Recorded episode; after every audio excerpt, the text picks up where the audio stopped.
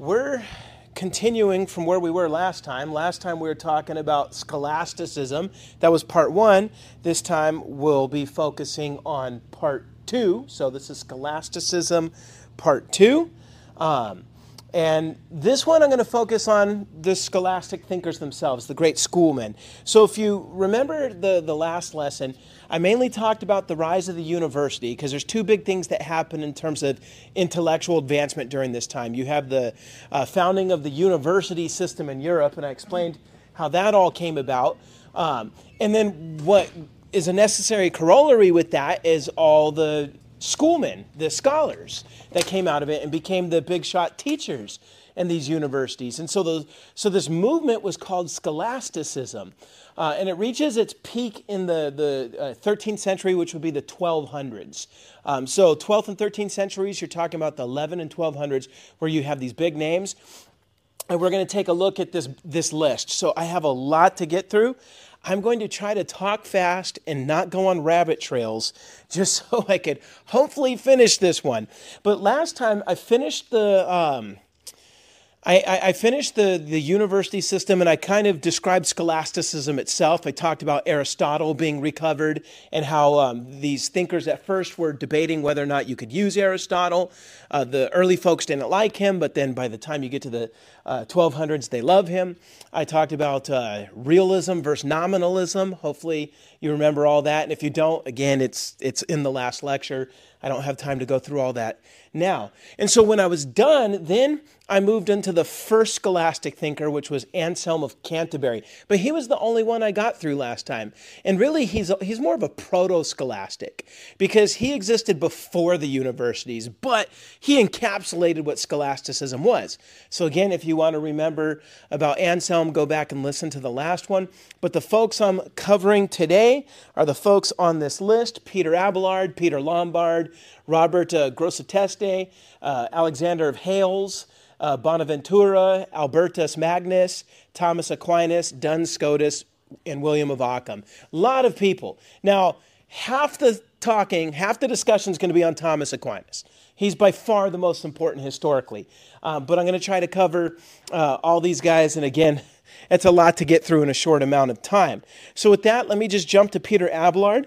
I have already talked about him in the context of Bernard of Clairvaux. Remember, they were enemies. Bernard was the great pastor of Europe that um, inspired the Second Crusade. But one guy he couldn't stand was this guy, Peter Abelard, the scholastic. And so his life dates 1079 to 1142. He was the most brilliant Catholic thinker of the 12th century or the 1100s.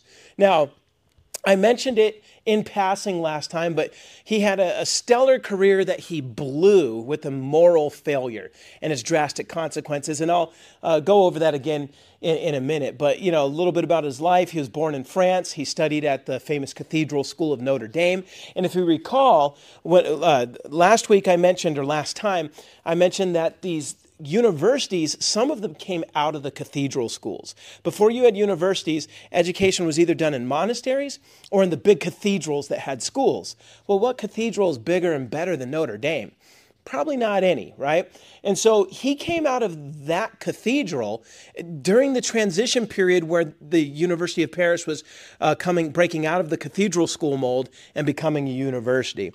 And so, again, um, you know, studied there.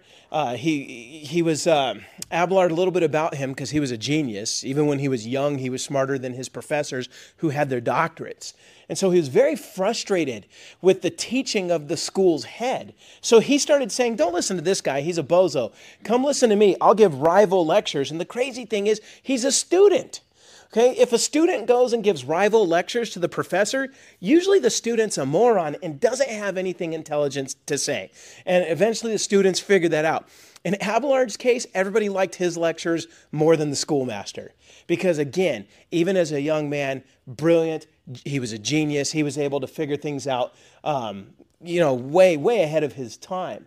So he eventually becomes the head of the University of Paris, and students will flock from all over Europe to learn from him. Now, the right reason Bernard didn't like him is he he was willing to question church, church doctrine in the sense like he accepted it, but he wanted people to debate about it. And Bernard was saying, you know what, some things are too holy to debate about. You know, as humans, we're not in a position to say God is right or wrong on this, where Abelard's saying, well, let's use our reason and, and argue about this. Even though he landed on Catholic doctrines, just the idea was considered dangerous by Bernard. But anyhow, very famous guy. But how does he blow it? He blows it with a love affair with a, a teenage girl named Heloise. She was the beautiful 17 year old niece of one of Notre Dame's officials. Um, she was very intelligent for her age. And even though he was twice her age, he loved her. By the way, that was kind of normal back then. So a 34 year old man being with a 17 year old woman, that was regular marrying setups back then. Um, so it seems weird to us today, but back then it would not have been. But he fell in love with her. Uh, he persuaded her uncle to let him live in their house so he could tutor her. And the naive uncle's like, sure, that sounds like a great idea. Well, you know, their passion for each other blossomed. It turned into this romantic love affair. In fact, it's uh, considered one of the, uh, the great uh, romantic tragedies of the Middle Ages. Long story short, she got pregnant. Once her, her, uncle found out, he hired a bunch of thugs to castrate Peter. So, no more romance for him. And so, he had to live the rest of his life in a monastery. And then uh, Heloise lived the rest of her life as a nun. And so, Stellar career, but moral failure cost him it all. Now, let me talk about his most famous work, Sic et non. And if you don't know Latin, what's wrong with you? Just kidding. Sic et non means yes or no. Um, and, and, pretty much, and he wrote this after his downfall, just to let you know. When he's not teaching anymore, he's got a lot of time to think, so why not write? and he writes this in 1122. What he does here is he considers 158 theological questions. He sets, and so he takes each question and he sets along other statements from the Bible, the church fathers, and authoritative statements from church teaching, which appear to contradict each other. So here you have this question. Here's what the Bible says in multiple places. Here's what church fathers say. Um, and here's what church councils say. And Sometimes these contradict each other. Now, he does not offer an answer. He leaves it there because he wants people to figure out the answers for themselves. You know, but that's the type of stuff that made Bernard mad. Like, you can't just put that out there and then tell people to figure it out for themselves because they might come to the wrong conclusion. But again, he was trying to provoke people to figure out how to harmonize these things themselves. This was a method that the law schools were already teaching, and he learned that from them. And because the, the lawyers at this time were already harmonizing contradictions in canon law, like the, the legal system of that time. And they got pretty good at it. And so Abelard's like, learn how to do this when it comes to theology. Now, because of this kind of stuff, he was always in trouble with church authorities, as I've mentioned, most notably Bernard. But despite that, his lectures and writing had a huge impact on the 12th century West. And I would say his style of sic et non is what. Um, really inspires Peter Lombard, who we're going to talk about next, uh, to create really the world's first real systematic theology. Um, so let's move to Peter Lombard. He is rightly called the father of systematic theology. And if you don't know what systematic theology is, I'll, I'll explain it as I go on. But he was born in Lombardy, Italy. So that's why he's called Peter Lombard. You know, that'd almost be like, you know, if you didn't have a last name and you were born here, they'd be like, oh, Rachel, California, or whatever. But so he was Peter, uh, Peter Lombard. He studied at Bologna, which he learned a bunch of Bologna. No, he studied there and, um, you know, learned law there. And then he studied at Paris, the University of Paris, under the tutelage of Abelard. So Abelard taught him. Then eventually he becomes a professor at Paris, and he becomes the, also the churchman of Paris, the bishop, in 1159, but he dies shortly after that. Now, what he is most known for is the four books of sentences. In short, it's just called sentences. And he wrote it between 1147 and 1151. Now, the word sentence does not mean sentence, like our version of sentence. Back then, it meant opinions. So his four books of opinions. And what he did is he followed what Abelard did, and he took quotes from the Bible, quotes from the church fathers, the ecumenical councils, and other authorities, and laid them side by side on topics And, and so it covered a wide range of topics. And so what he does is he divides, divides them into four books. Now, what are the four books? The first book is the Trinity and Providence. So he takes just the Trinity and just God's control over creation and takes all that the Bible says on it, all that the church fathers say on it, all that the creeds say on it, and other authoritative sources as well. And, you know, some of them are going to contradict, but he lays it all out there. Then for the second book, creation, sin, and grace, does the same thing for those topics. Then the third was the incarnation, salvation, and moral virtues, which would be ethics. And then the fourth book was sacraments and eschatology, which eschatology refers to the end times, right? And so this was similar to Abelard's Sic et Non, but the big difference is Lombard gave the answers. Here's how you harmonize them. He doesn't just leave it there where you're wondering like, well, how do we, you know, get these things into harmony? He shows how through reason and philosophy you could actually um, harmonize these these not contradictory but conflicting statements. And sometimes they were contradictory. Course, sometimes church fathers contradict the Bible, right? Now, we Protestants just say, well, that's easy. The church fathers are wrong. The Catholics can't say that because, again, they believe that, that the Holy Spirit has been using the church fathers in a type of holy magisterium to rightly interpret Scripture. So they have to find a way to harmonize it. We don't. We could say they're just wrong on that point. It's a lot easier to be Protestant when it comes to that.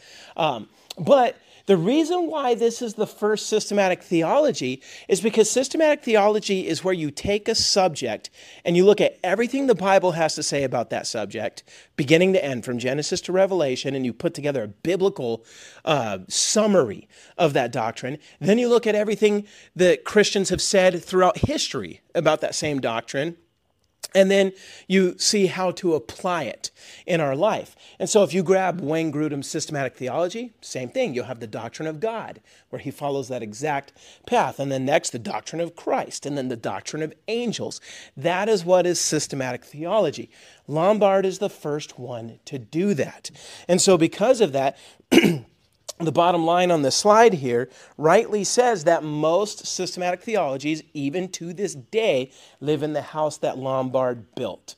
Um, they might not come to his same conclusions, but the way systematic theology is arranged, we're still following his model and his method, meaning present the biblical data, present what's been said throughout church history, and then show us how to apply it. That's systematic theology in a nutshell.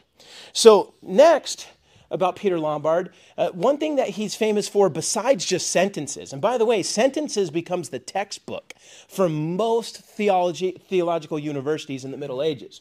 But apart from that, he is also the first Roman Catholic to argue that the official number of sacraments was seven.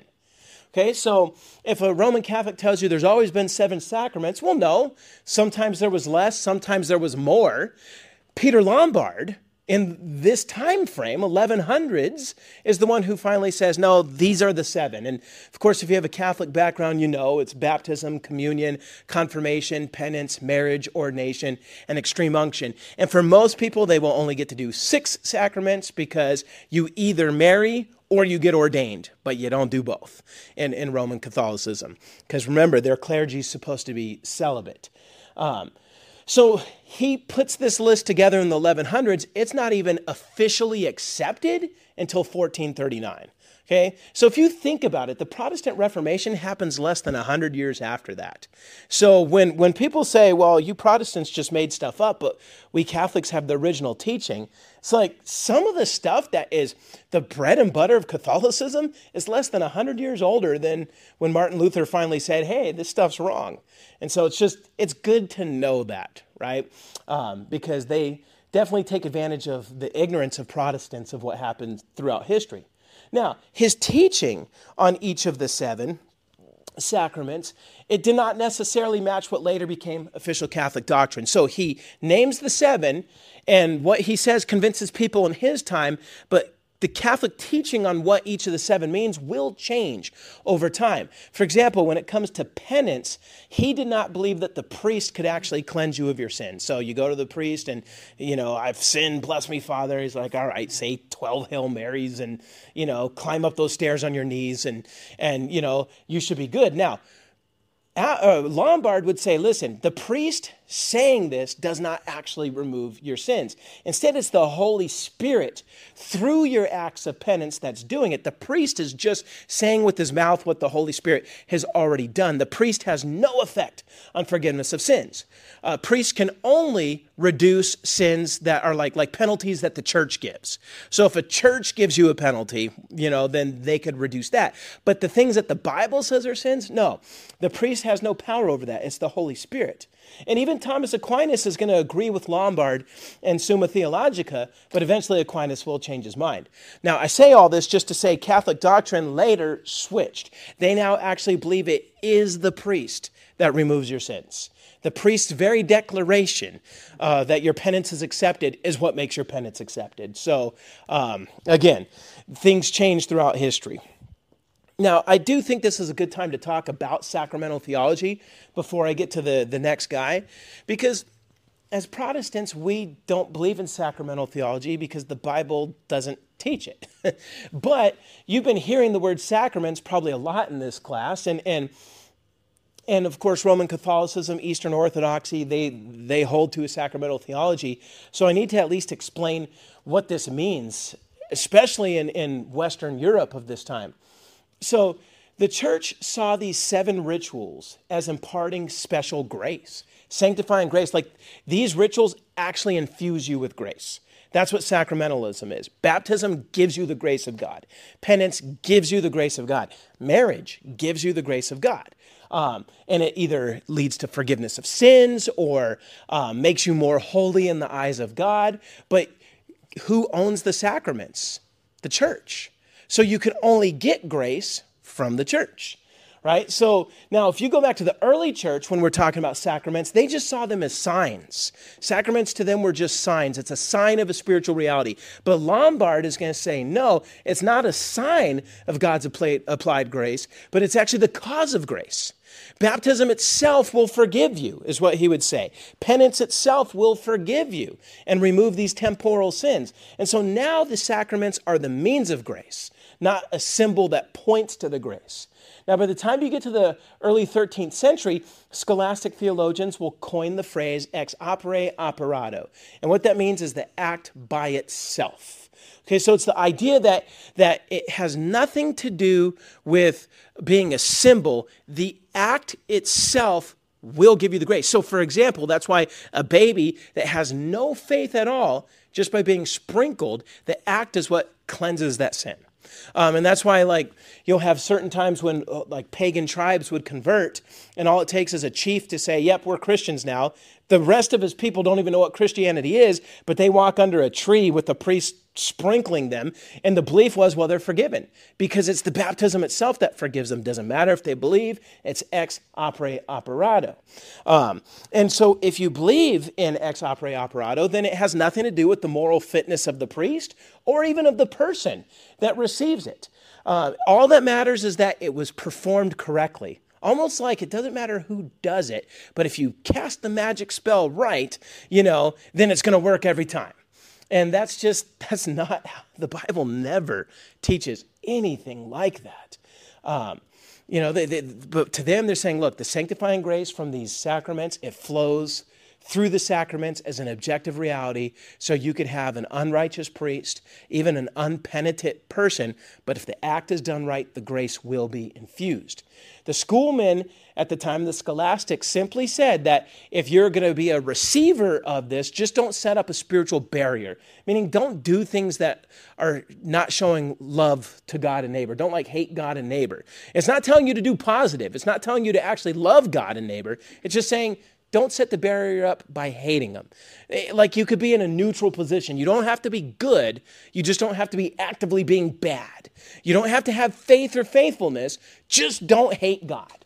And it'll work. The sacrament will work. Now, just to, to do a little bit of truth in advertising, the early reformers were sacramentalists, but it was a little different. Okay, they believed that the sacraments had, and they didn't believe in seven, but they believed like baptism and the Lord's Supper were a sacrament. And what they would say is that the sacraments don't depend on the worthiness of the clergy or upon your faith. And you might say, wait a minute, I thought the Protestants were all about faith. Yes, but none of them would say your faith saves you. They would say the work of Christ saves you. Um, that's what saves you, right? And so it's the work of Christ. It's your faith in Christ that then makes his work apply to you. And they would say the same thing. It's the work of Christ that would make baptism actually lead to forgiveness of sins. It's the work of Christ that makes the Lord's Supper have a sanctifying effect in you. So the difference between the early reformers and the medieval schoolmen was actually one of emphasis, um, but it wasn't entirely foreign to Protestantism. Now, we as Baptists, we don't believe in sacraments, we believe in ordinances, so this whole point becomes moot to us. And I think if we were to open the Bibles and have this debate, we will win this one. You know, because you're not going to find this stuff in the Bible. Now, the next guy, fiery Britishman named uh, Robert, Bob, no, anyway, Robert uh, I, I, always say his name wrong, but 1168 to 1263. He was a bishop in Eastern England, a pioneer, scientist, pioneer scientist, um, and a passionate priest. The interesting thing is, he is more known to the secular world for his science writings than his theology. Um, so, kind of a, an interesting guy. Like, he taught Roger Bacon. And Roger Bacon's the one who gave us a key component of the scientific method. But it's what he learned from this guy. Um, so, anyhow, but for our purposes, I mean, educated man, um, very educated. And, uh, and I mean, he knew Latin, Greek, Hebrew. He read Christian, Jewish, and Muslim works, probably one of the most educated men in Europe for his life dates.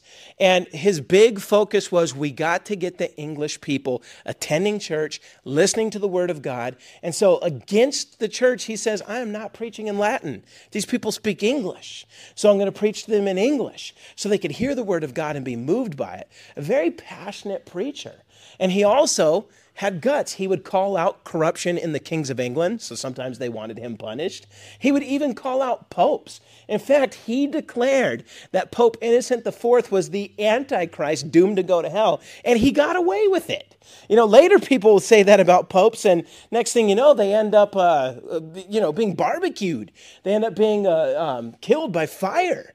Uh, but this guy, he could say it because he lived so passionately consistent, and, and he he was uh, and he was so beloved by the people he he pastored he was going to be able to get away with this. As I mentioned, one of the most uh, educated guys of Europe, well read on Aristotle for his time. In fact, he was the first that we know of that could absorb Aristotle's teachings on logic and physics and at the same time try to marry them um, to his Augustinianism. And you might say, well, why is that even important? Or why is that even uh, noteworthy? Augustine was a Platonist. Remember, Plato and Aristotle, that's like oil and vinegar. It's realism versus nominalism.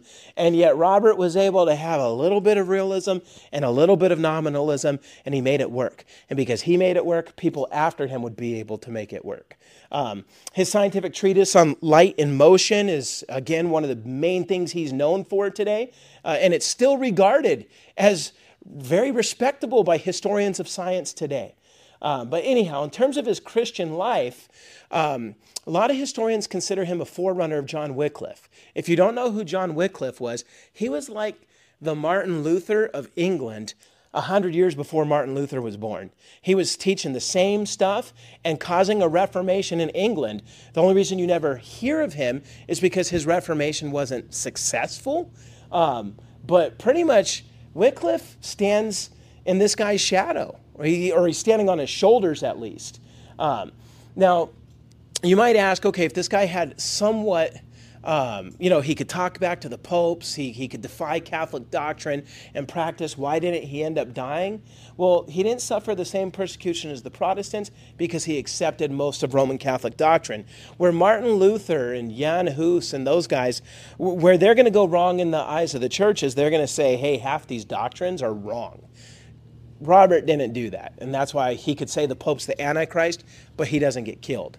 Whereas Martin Luther will say the Pope's the Antichrist and all these doctrines are wrong. Now all of a sudden they're like, get him! So, anyhow, the next guy, another British guy, Alexander of Hales, 1170 to 1245.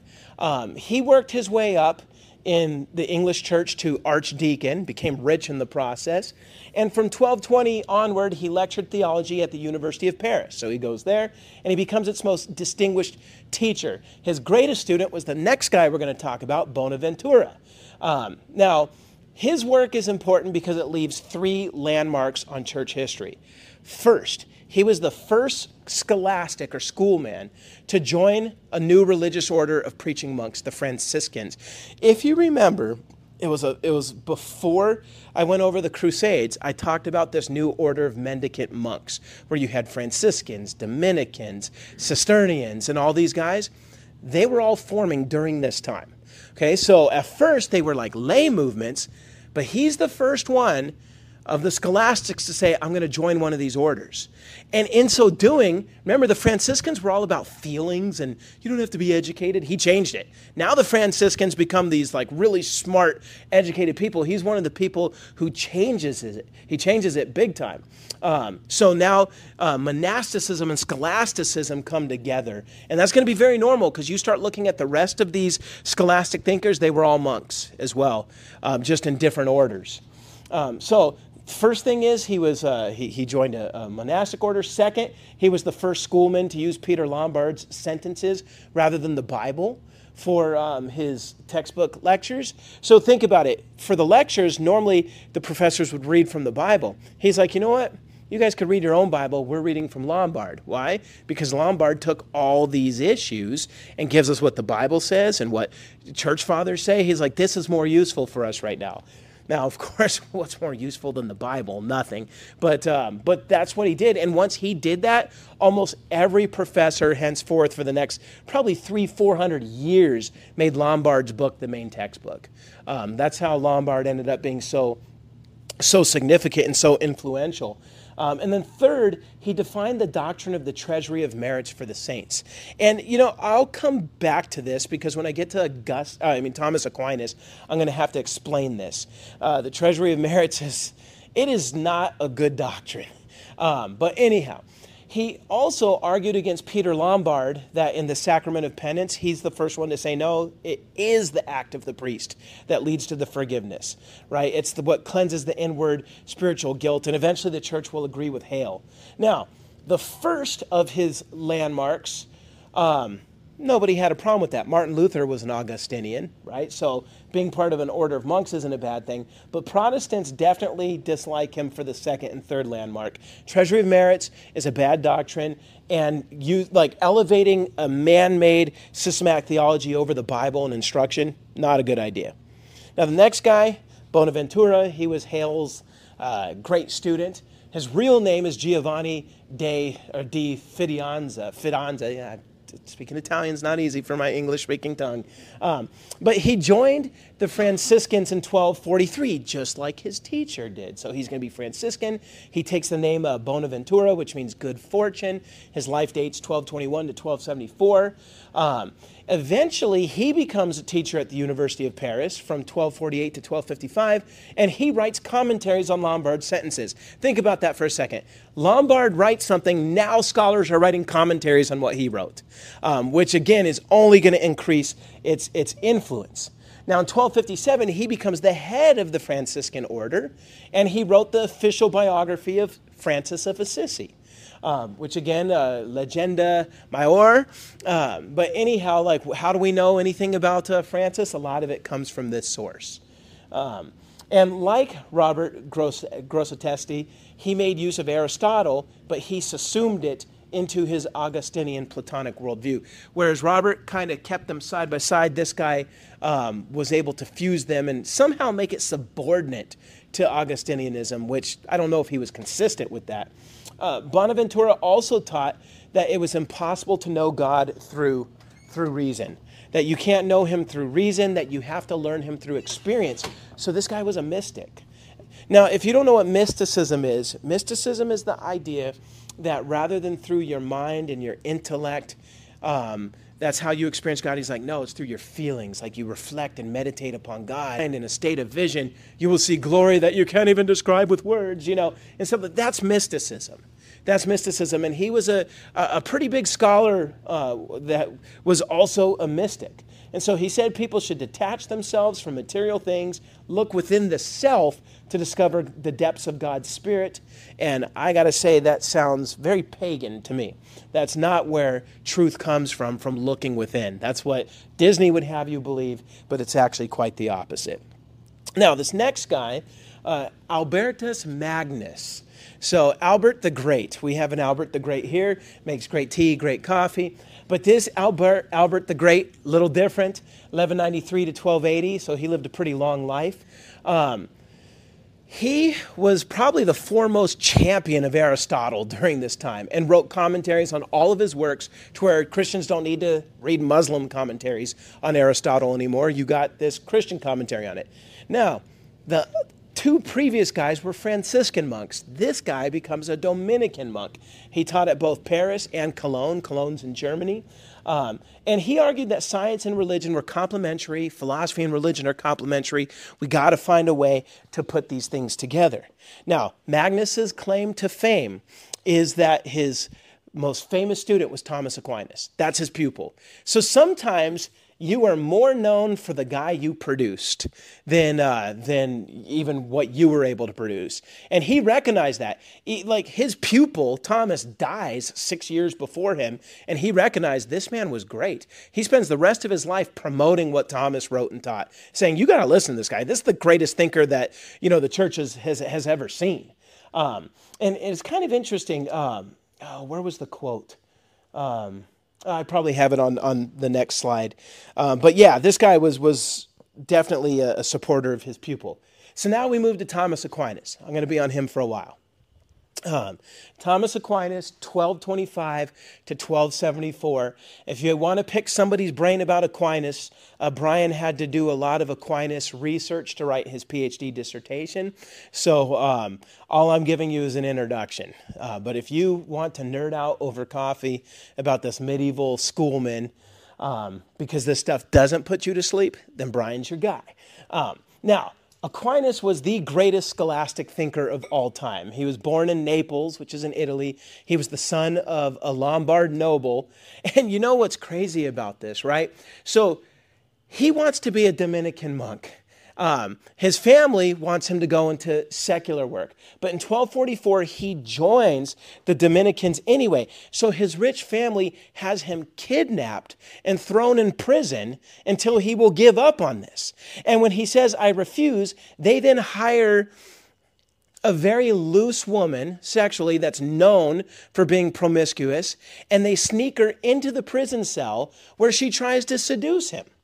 And so he resists her seduction, and, and people are like, What in the world? Like, I mean, if you think about it, that was the trap. He couldn't run. It's not like he could pull a Joseph and get out of there. And I mean, she she tried everything to get him to to fornicate with her, but he wouldn't. And so eventually his family's like, All right, well, man, there's no getting this guy to budge. If that didn't work, nothing will. So they understand that he's uh you know, he this is what he's dead set to do, so they release him and he continues with the Dominican order.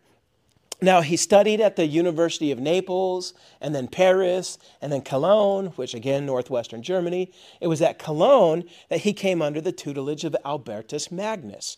Um, and, and here's the thing Aquinas, as brilliant as he was, he would stumble over his words and he talked slow. And if you would ask him something, he wouldn't just spit off an answer right away. He had to think.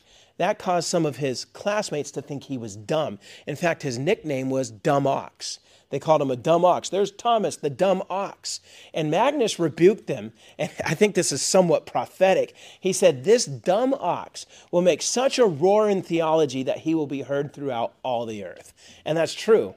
I don't know the name of anybody that was making fun of Aquinas that was at school with him, but we've all heard of Aquinas.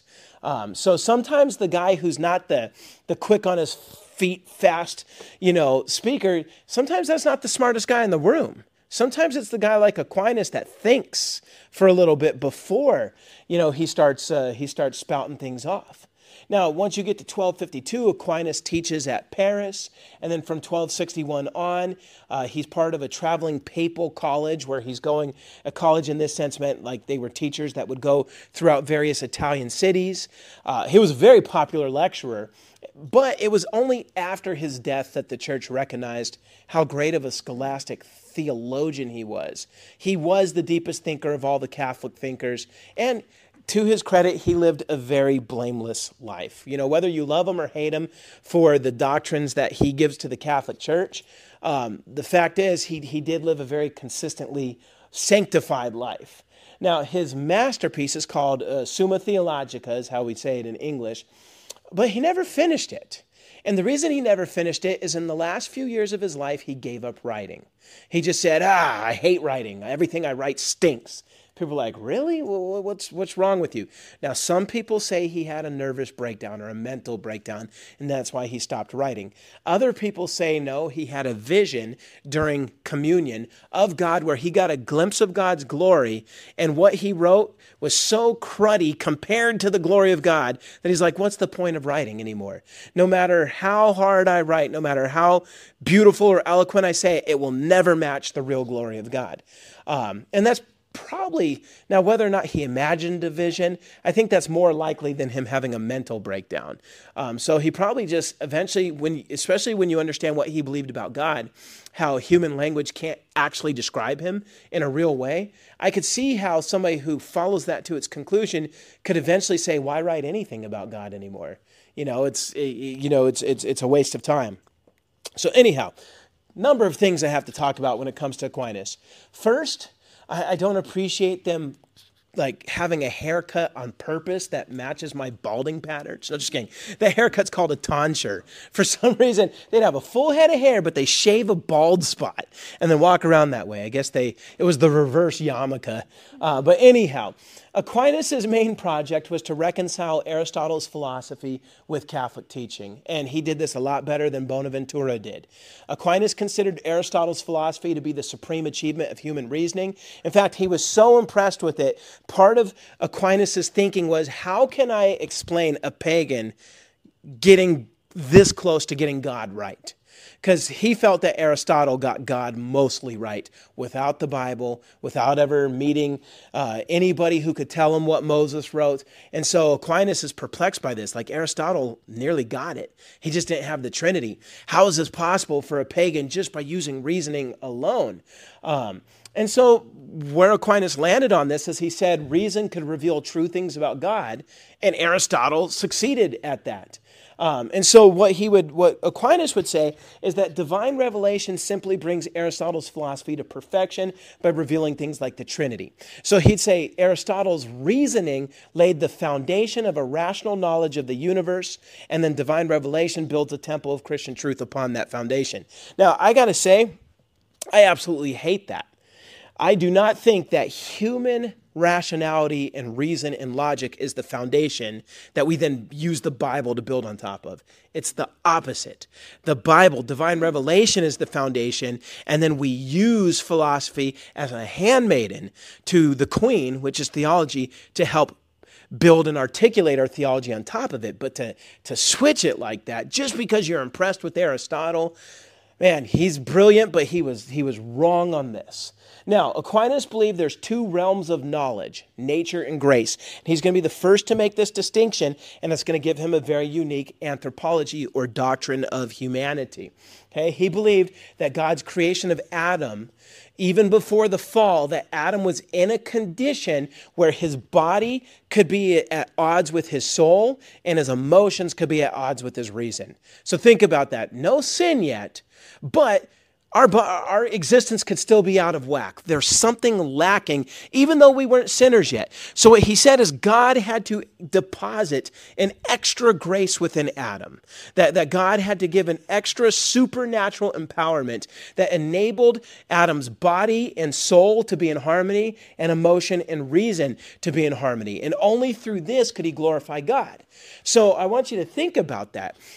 That's, that, that is tantamount to saying that God did not make us complete before the fall. There was something that was missing, and so grace is what filled that hole. So, what that means then is the fall becomes very different to Aquinas. He says all that happened in the fall is that we lost that supernatural grace.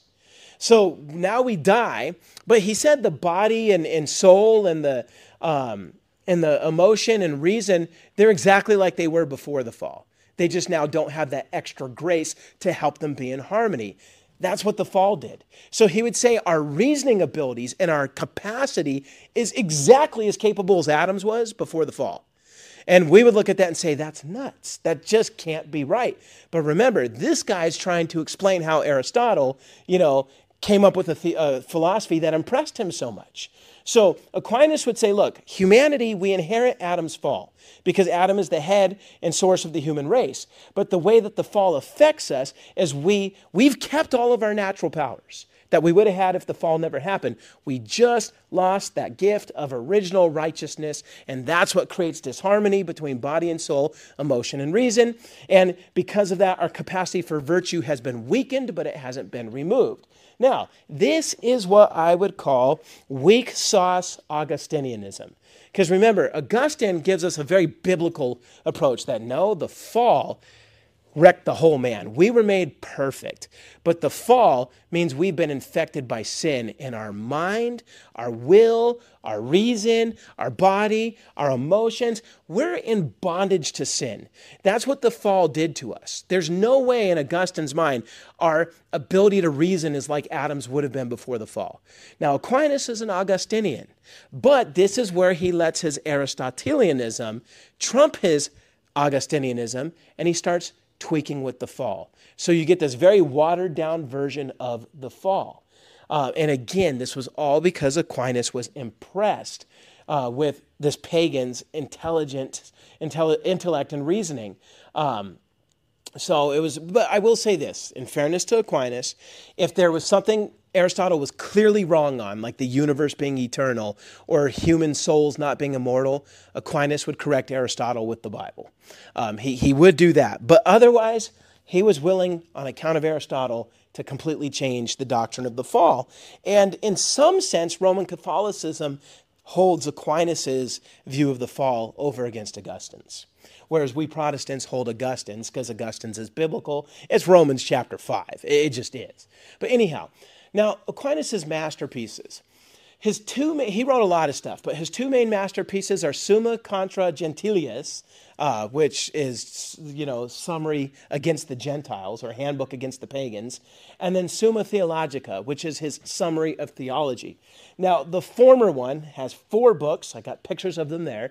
And these were designed, so Summa Contra Gentiles was designed to help Christians present Christianity to Jews, Muslims, and refute their errors. It was an apologetics handbook. This is where you get his great argument, the cosmological argument. Um, now, his defense is broken into four parts. Uh, the first three use reason and philosophy to establish God's existence. So we're not going to use the Bible. Let's just use reason, logic, evidence, and we'll show you that God exists. And then the fourth book is now we're going to show you what the Bible says doctrines of creation and providence. Um, or, or, no, the, he, no, the fourth book, I'm sorry. Third book, um, the first three use reason and philosophy to establish God's existence, the doctrines of creation and providence. The fourth part, he explains the truths that only the Bible could show you, like the Trinity, the incarnation, and the resurrection. And so, again, when you're going through your basic philosophy class at you know junior college or even the university and you're taking it as a freshman and they're talking about the cosmological argument and they give a 15 minute explanation just understand that what they're pulling from is thousands of pages of what he wrote in, in this now, of course, his main masterpiece theologically is this one, the Summa Theologica. It was a systematic theology that put to shame Peter Lombard's. It really did. It put to shame all that came before it. He wrote it to replace Lombard's, although it takes centuries for that to happen. Information moves slow, but nobody would say Lombard has a candle to Aquinas on what the product was. Uh, I mean, this, this is huge. Look at all those volumes that I have there. Imagine especially this is small print this bottom right one imagine how many books and codexes this would take up in handwritten form back then because this was before the printing press the fact that this guy wrote this much just blows my mind but but anyhow Summa was arranged as a disputation. I talked about disputations last time. Disputation is where you, you will take an issue, um, you'll, you'll pose the question or the inquiry. You'll then ha- you have to articulate the arguments on both sides.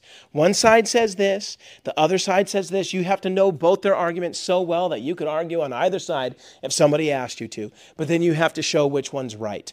And then you open up for challenges from other people. This whole thing is written that way. And so what he does is he takes 512 disputed questions. That's a lot.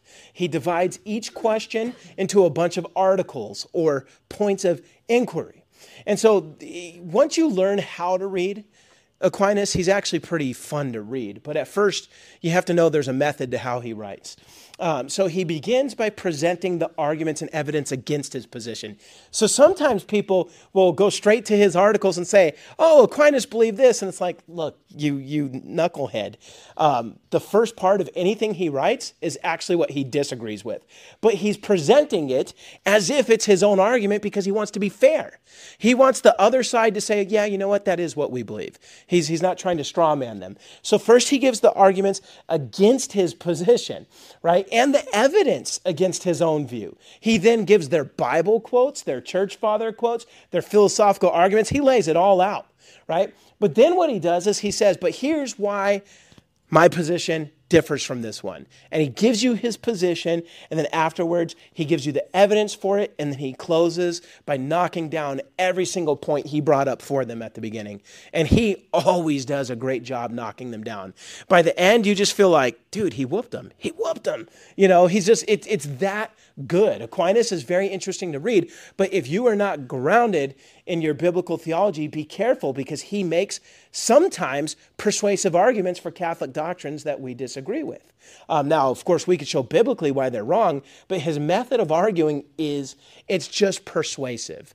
Um, I think lawyers learn a thing or two about how Aquinas would do this. His whole goal was to give a complete account of whatever whatever question. All 512, he wants it to where when it's said, it's the final word. There's nothing more you could add to this. All has been said. That's how thorough he wanted to be. Now, again, Aristotle was his favorite philosopher. Augustine was his favorite theologian. Um, he agreed with Augustine on predestination. He tried to combine them, but again, he messed up the fall. Um, and so there's a couple things uh, uh, about Aquinas, three big things that he is known for in addition to all this. The first, as I've already mentioned, is the cosmological argument. And I'm not going to get into a long explanation of this because, um, again, you've probably heard of it before.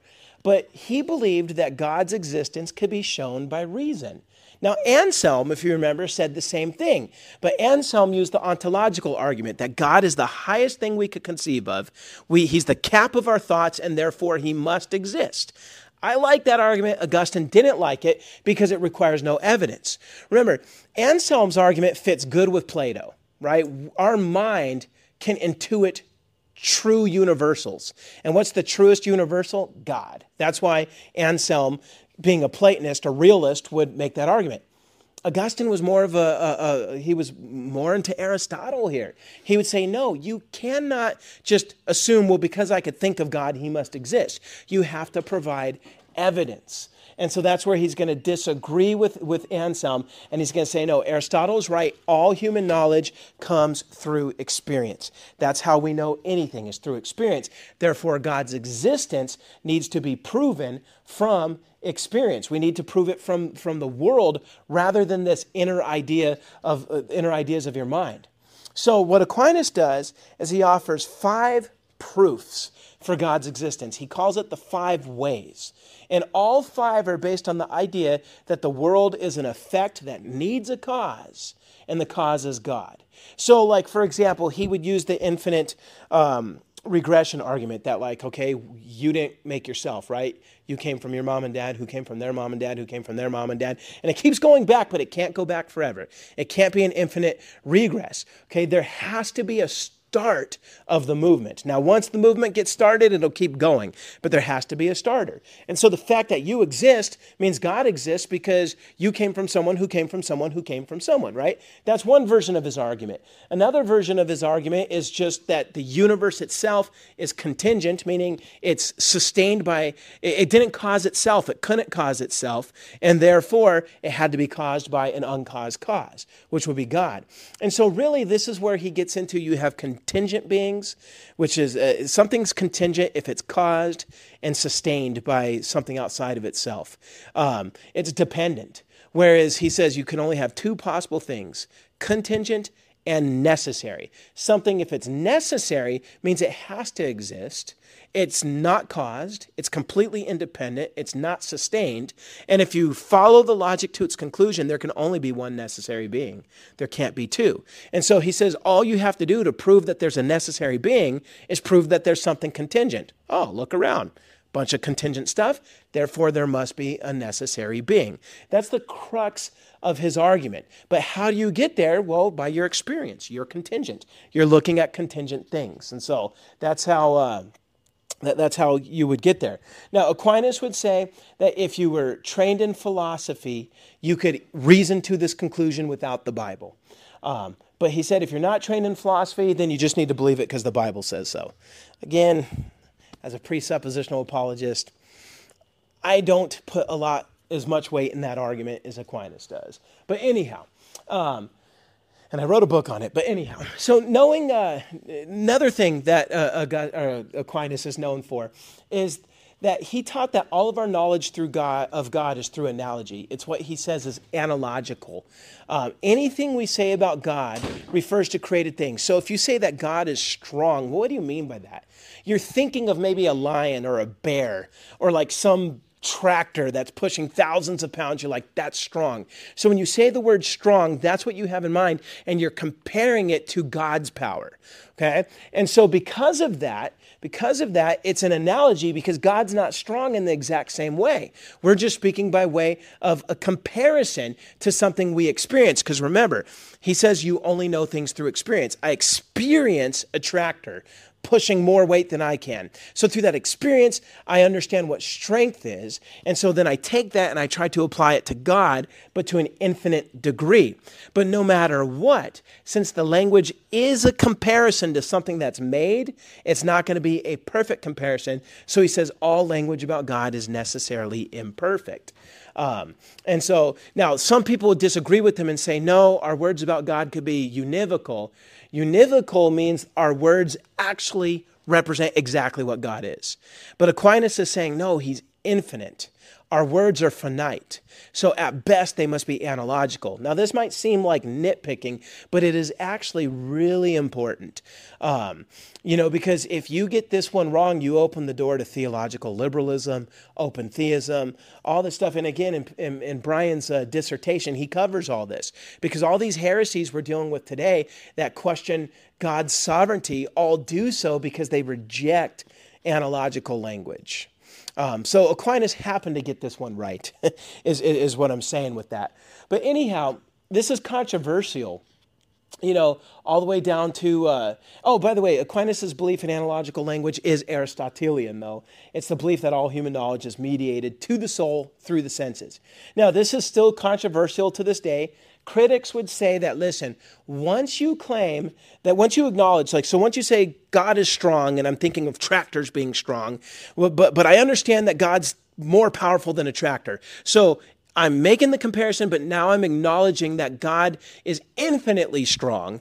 They would say, now the analogy disappears. Now you're saying something true about God. But Aquinas would counter and say, well, it's still analogical because it's still human words which are finite, and your own finitude can't truly understand what it means for God to be strong. In other words, you could say that God is infinitely strong, but you don't know what strength is like in an infinite being. You don't know what love is like in an infinite being. You don't know what knowledge is like in an infinite being because you're not infinite. So again, you could say the words, but do your words truly represent reality when you can't even imagine what you're saying? No. So it's like, at best, these words are true, but they all fall short. Uh, and so he was a, a, a big fan of, uh, on this bottom line, a big fan of uh, what we call uh, apophatic language, like some of the early church fathers, like Gregory of Nazianzus. They would say, you can't say what God is, you could say what he's not. You know, so you could say God's not limited by time, not limited by space or change or fallibility, but that's not the same as saying what God is. Like saying God is infinite is just saying he's not finite. You get what I'm saying? So they're saying you can never accurately say fully what it is, But you could say true things about God by saying what he's not. And that's where we, that ends up being the cap of our knowledge, the cap of our ability of being able to explain God. Now, the thing that gets Protestants uh, all up in arms over Aquinas was he gave the Catholic Church its robust defense of transubstantiation. And transubstantiation is the doctrine that we typically would find most offensive. Although I would also say we don't understand it. I think it's wrong, but what we think it is is not what you think. You know how, like in Princess Bride, that word, I don't think it means what you think it means. That is our problem when it comes to this, okay? It, it really is. So he's going to be, the, again, the first Catholic theologian to offer a complete argument for transubstantiation. The term was coined by Hildebert of Tours. He died in 1134. It was officially accepted at the Fourth Lateran Council, 1215. That was even before Aquinas' time. But again, he gives the robust explanation for it. Now, how he does so is he uses Aristotle's philosophy of substance and accidents to give a theological explanation of what happens to the bread and wine during transubstantiation. So let me just really quickly define it. Transubstantiation is the idea that when the priest holds up the wafer and the wine and says, This is my body, this is my blood, that it turns literally into Jesus' body and blood. And that Jesus, in a sense, is re sacrificed every Mass. Every, uh, that's what the Mass is, the taking of communion, right? Um, and that you need this for weekly forgiveness of sins. Okay, so you're like, that's crazy. That's cannibalism. Are they saying that we, uh, you know, we're, we're eating flesh and blood? Well, this is where you have to understand what he's pulling from Aristotle. Aristotle said there's two kinds of things substance and accidents. And when I say accident, I'm not talking about a car accident. And when I say substance, I'm not talking about matter, because Aristotle wasn't. A substance is the inner reality of something that's non material. So, for example, we have chairs here. So, the, the physical chair that you sit on, that you pass gas on, whatever is happening on that chair, that is called an accident. The four legs, the fabric, the thing you could touch is the accident. But chairness is the inner immaterial reality. That's the substance. So, for example, there are other things in this world that have four legs um, and that are flat, but they're not chairs, tables. Um, I'm sure we could think of other things, but right. So you, but when you look at that, you know it's a chair. Why? Because it has this immaterial substance that is common to all chairs. And through your immaterial mind, you intuit it. But with your experience, you can only experience the accident of a chair, right? Meaning the actual physical chair. Okay? So, I want you to think about the word transubstantiation. Okay, we're talking about transformation, but of substance. But by substance, does Aquinas mean flesh? Or does he mean an immaterial, invisible, inner reality of something. See, the bread and the wine is the accident. But what he would say is when the priest says, This is my body, this is my blood, he would say that God miraculously changes the substance, the inner reality, the invisible, non material reality of the bread is now the flesh of Christ. And the immaterial reality of the, the wine is the blood of Christ. In fact, he would say the, the flesh and the blood is in both the wafer and in the, the, the wine. But he would say the accidents stay the same, meaning God doesn't change the accident. So the bread is still bread and the wine is still wine. And it tastes exactly like bread and wine because it is bread and wine. Where this transformation of substance occurs is at the spiritual, immaterial, invisible level that you just have to accept by faith. So when you hear it that way, it's like, okay, that's nowhere near as bad as what I thought it was right? Because for the longest time, I would have just thought they are saying we are eating his flesh and blood, and you know, and, and that it just sounds weird, and that he's being re-sacrificed and and stuff like that. And so, but that's not that's not what's being said. That's not what's being said. Now, a little more about this. Um, his definition, kind of like I just alluded, avoids the problems that a lot of us would have with it. But it doesn't make it right. The Bible doesn't say any of this. This is all speculative this is speculative gas passing is what it is. I mean there's there's no biblical substance to this. Jesus saying this is my body. They're like well he says this is my body. He also says i'm the way. Do you think he's a road? He says i am the door. Is he made out of wood? I mean come on. I mean so anyhow i digress. But uh, but the point is they're not saying what they're normally accused of being uh, of saying but at the same time it's not biblical um, but going back to what I, what I said, in his view, bread and wine do not become flesh and blood in a physical way. Uh, this is something that's perceived only in the mind. The substance isn't physical. He would also say, since substance is not physical, it's not local. And if it's not local, it's not contained in time and space. And so he ruled out the belief in the local presence of Christ. So when people, when some Catholics do talk about, well, the local presence of Christ is in the the the, the communion because he has now been brought into it through the words of the priest, that actually goes away from Aquinas's view of transubstantiation. Now they're saying something that sounds a little more crazy, but they'll still say it's substance and not the accidents.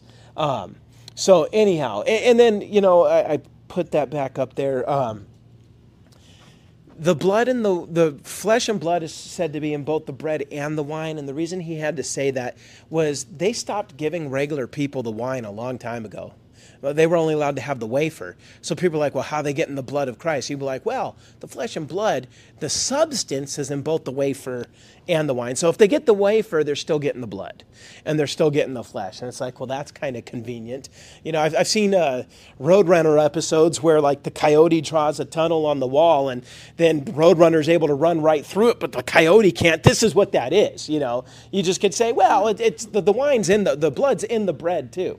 But you know, the, the interesting thing is it wasn't long after this that they didn't even let people take the bread. Eventually they start saying, well, listen, you might spill the wine, shaky peasant with your shaky hands.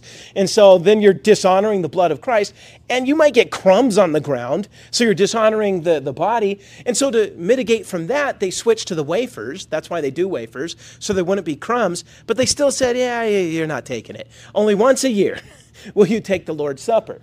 And so then, so then the question is, if that's the case, then, uh, then how, how does the average Catholic attending Mass, if they weren't able to take the Lord's Supper, how are they receiving this sacrifice of Christ? Well, real simple. The Mass is both a sacrament and a sacrifice. Remember, they thought sacraments were something that actually infused you with grace. Um, so they saw it as that. Like if you partake of the Lord's Supper, you're being infused with that grace that makes you more like uh, more like Jesus, um, you know, and, and, all that type of stuff. Um, but once they weren't able to take it at all, he's like, all right, well, we need to explain this. And the explanation was the Mass is also a sacrifice. Okay, because if you understand in the Bible, a sacrifice is an offering made. A sacrament is something that a person receives. Okay, the person doesn't make a sacrifice. The priests make sacrifices because that's what happens in the Old Testament. The priests make sacrifices on behalf of the people of God. Okay, that's, that's how that works. And so, what he would say is even if you don't take the sacrament to get that infusion of grace, every week the priest says, This is my body, this is my blood. He is offering Christ as a sacrifice on your behalf, and so it forgives you. Now, this is where we say, but they are re-sacrificing Jesus every week that they do this. This is this is uh, abominable um, which, if that is what they believed, it absolutely is abominable because Hebrews makes it clear Christ died once and for all. Well, I can't tell you exactly how Catholics view this now, but what I can tell you is Aquinas would not disagree with us. He said, listen, it is a sacrifice, but it's not a re sacrifice. What's happening is that God taps into the once and for all sacrifice that happened on that cross 2,000 years ago and brings the reality of that into the Mass every week, but it's not a re sacrifice. It's just a connection to the original sacrifice. So, again, and the view of Aquinas, are they re sacrificing Christ every week? And are they literally eating his body and his blood? Do they believe that the cracker literally turns into his flesh? No, they don't. And so we have to be careful in how we critique them. My critique of this whole operation is none of it's in the Bible. None of it. And it, it, actually contradicts certain things that are in the Bible. So that's why this could be rejected. But we don't have to get in the business of uh, making people sound worse than they really are. Um, present them accurately, then shoot them down. And that's what I'm doing right now. Even though it's a history class, I'm not necessarily supposed to shoot them down. I don't mind, it's fun. Uh, but anyhow, so yeah, and, and, by the way, rich people, and this is going to come up again, rich people would be able to pay priests to say extra masses for them. This is my body, this is my blood. So that way their departed souls could get time knocked off purgatory. All right, priest, I'm dying. I'm rich. I'm donating to the church a boatload of money. I need you to say at least 20 extra masses for me because that might get 100 years off of purgatory for me. And the priest is like, deal. And so that is where this kind of theology leads. It just does. And that's why it is problematic. Now, Aquinas on some miscellaneous doctrines. Um, he also worked out in detail the difference between mortal sins and venial sins. As Protestants, we don't use those categories. Catholics do. Well, this time, buddy, you committed a mortal sin. You're in trouble, mister. Whereas, you know, Johnny over there, he only committed a venial sin. And you might say, like, what in the world is a mortal versus venial sin? Well, the church always believed there's a difference between more serious and less serious sins. The, the idea that all sin is sin is not biblically true. All you have to do is read the law. You know, murder requires the death penalty. Thievery just means you pay them back plus 20%. If all sin was the same, then shouldn't they all have the same penalty? Obviously, God sees some sins as worse than others, and that's why they have different penalties. And even Jesus told Pontius Pilate that the one who has the greater sin is the one who betrayed him. Well, greater sin means that not all sins equal, right? So, this idea that all sin is sin, that's not biblical. Now, all sin will get you in hell, okay, so you could say that, but you know, the Bible implies that some people's experience in hell is going to be worse than others because maybe they've done more sins, greater sins. If you think Hitler and Mother Teresa are going to, you know, have the same level of, of hellfire, I, I think there's just, you, you, we need to go back and look at the Bible closer. Um, that being said, though, just because some sins are greater, some are lesser, because 1 John 5, 16 and 17 says some sins lead to death, others don't, that doesn't mean that justifies the Catholic doctrine of mortal versus venial sins. Aquinas came up with this again to solve problems. He's trying to harmonize things. And so he wants to give a definitive answer because you go back to the early church times, they debated on this because they say, well, okay, we understand that all sins could be forgiven when you convert and get baptized. But what if you do something like murder or adultery or idolatry after you were baptized? Like, what about the guys that when the sword was to their throat, they then worshiped Caesar? And then after the persecution was over, they tried to come back to Jesus? Would penance forgive those sins? Can penance cover all sins or can it only cover the lesser ones? And so Aquinas said, well, here's how it's going to work mortal sin is the worst kind. This kills your soul. Venial sin, and venial just means pardon, pardonable, he's like, this is for less serious sins. They wound your soul, but they don't turn your soul away from God. And I think this is a really good um, um, visual display of it, where like the you're in the state of grace when everything's good. If you commit a venial sin, you're still in the state of grace, but you're a little bit outside of it. You need to make it right. You commit a mortal sin, you're outside of the state of grace. You're separated from God. You've literally lost your salvation. A venial sin doesn't cost you your salvation, but it maybe gets you some more time in purgatory. Uh, a, a mortal sin will condemn you to hell. And so the question is, you know, uh, what could you do about this? Like when it comes to venial sins, you just, you know, you could do your penance and, and nobody question whether or not that works. But Aquinas makes it clear that you can't do anything about your mortal sin, but God, in His grace, can. And he's chosen to do so by giving the church the power over the sacraments. So if you commit a mortal sin and then you go to the church and the priest gives you certain sacraments and you do them, then by God's power, he is moving you from that state of being outside of grace back into grace. So this idea with mortal sin is you could lose your salvation and then regain it. And this can happen multiple times in your life. So we Calvinists, you know, we say that we like, uh, um, the tulip, right? This would be more like the daisy. He loves me, he loves me not. He loves me, he loves me not. Where in our view, we're like, he always loves us. Um, but we do have to repent. But there's no penance or anything like that. Christ's um, Christ's once and for all sacrifice covers the, the least and the worst of our sins. The only the only way that proves not to be true is if you uh, refuse to repent and fall away from Him. Otherwise, um, and in that sense, you just prove you were never saved. But um, but that's not what that's not what Aquinas is obviously saying. So he's saying with penance you can be brought back in. Um, but he says if you um, yeah you could re-enter the state of grace. And so yeah I covered covered all that. Oh, actually one more thing. This bullet right here this lets you know that by this time, grace was no longer defined biblically. See, grace means unmerited favor, God giving you the forgiveness and salvation you don't deserve, the favor you don't deserve. By this point, grace was no longer unmerited favor, it was spiritual medicine. They saw grace as you're sick, you need medicine. The church was given the, the NyQuil, I guess, and then you go to the church and the priest gives you the little cup and you drink it, and now you got your spiritual medicine. That's what grace was to them. And, and the sacraments were just how it was dispensed. Um, so, yeah, you're a hamburger, but a hamburger's no good without ketchup, and the sacraments are the ketchup bottle that squirts it out. It's that simple. And, and the church owns that bottle. So you need them. Um, now, one more set of miscellaneous doctrines. Um, Aquinas also gave detailed doctrinal formation to the idea of treasury of merits. This is the one I was telling you about that is it's problematic. It just is. Okay, so remember, all sin requires some temporal punishment. Um, so Christ atones for your mortal sins, and that means you won't go to hell. But you still have to go to purgatory for all the sins you haven't paid off. Meaning, even the sins that Christ saves you from hell, you still owe him a temporary payment in Catholic doctrine. Again, that runs opposite to, to what the Bible says. But you still owe him a temporary payment. You won't go to hell, but you owe him this temporary payment. Now, you could pay off that penalty either with penance or an indulgence. An indulgence is mon- a money payment given to the church. You know, you give them the money so that it could go to the king, the work of the kingdom of God, right? And so most people die not paying off all their debt to God.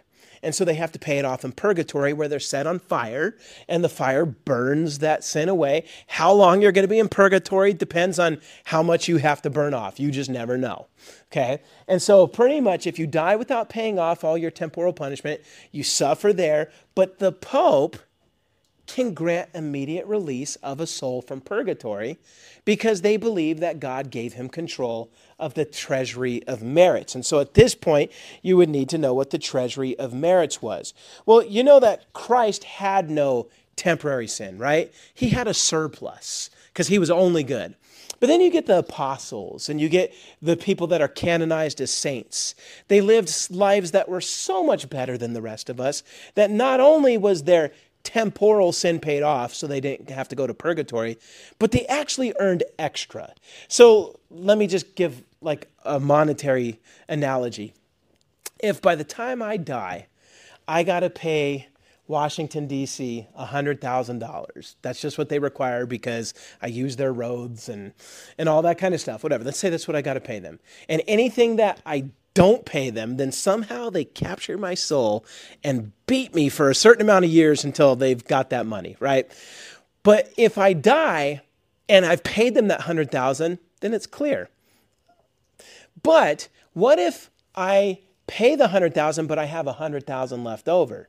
You know, well, that's what the treasury of merits. The saints had leftover goodness and swellness. And that leftover goodness, God then puts in a little spiritual treasure box called the treasury of merits.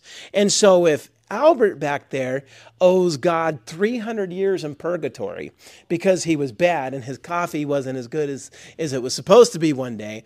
But then let's say St. Francis, you know, was so good that he earned a thousand extra years, then the Pope could take 300 from that, apply it to Albert, poop, and his, his soul now pops out of purgatory and he's good to go. That's the idea behind the treasury of merits.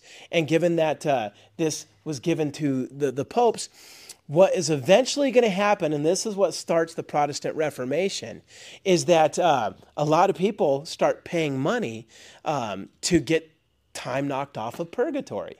you know, or let's say your grandma dies and you're just missing her and you're pretty sure she's in purgatory because you know grandma was heavy on the rum.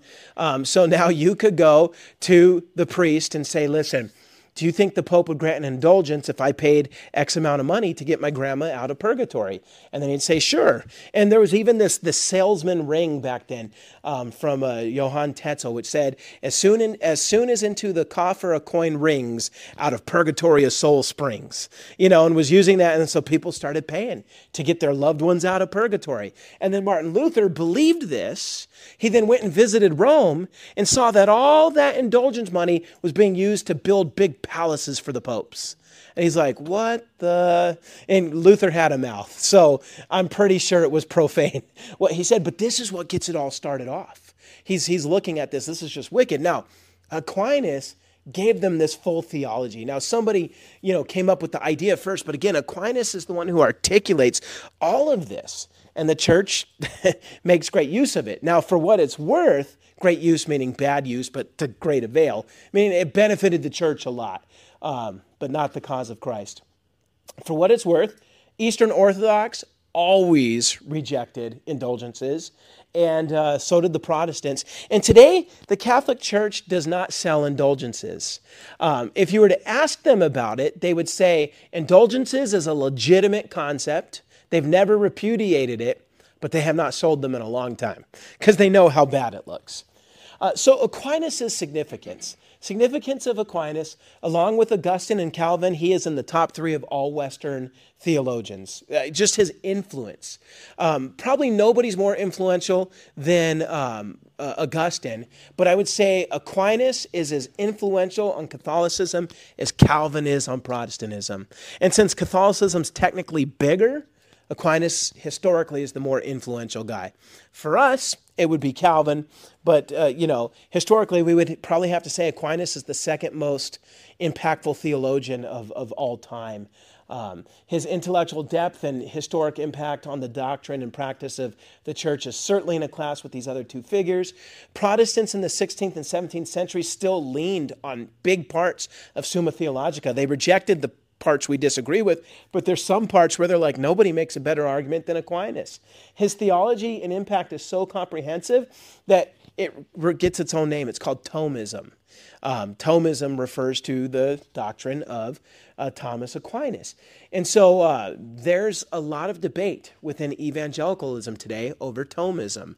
There's this concept called Reformed Thom- Thomism, where Calvinistic scholars are trying to retrieve as much of Aquinas' thought as we can while still keeping those really Catholic elements out but in the process, they do absorb some elements that some people would be like, ah, it's a little too Catholic. And so there's a lot of debate over this. Some people say, get rid of Thomism. We don't need it. And then others are like, no, but we could use the ring.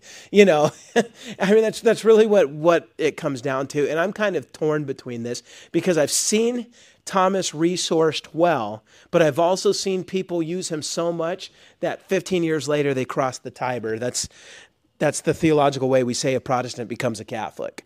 Um, sometimes people find him compelling enough to where they, they swim around in his thinking so long they start to think like him.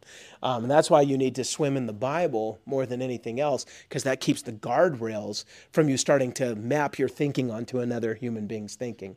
Uh, but anyhow, given that we're at 820 i didn't finish.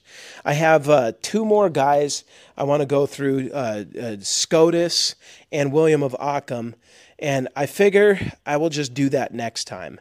Um, i'll just add it to, to whatever my, my next lesson is. So just understand aquinas is the peak. The next guy, Duns Scotus, can't stand Aquinas and dedicates his whole career to trying to refute Aquinas. And then the next guy after him, William of Ockham, really destroys scholasticism.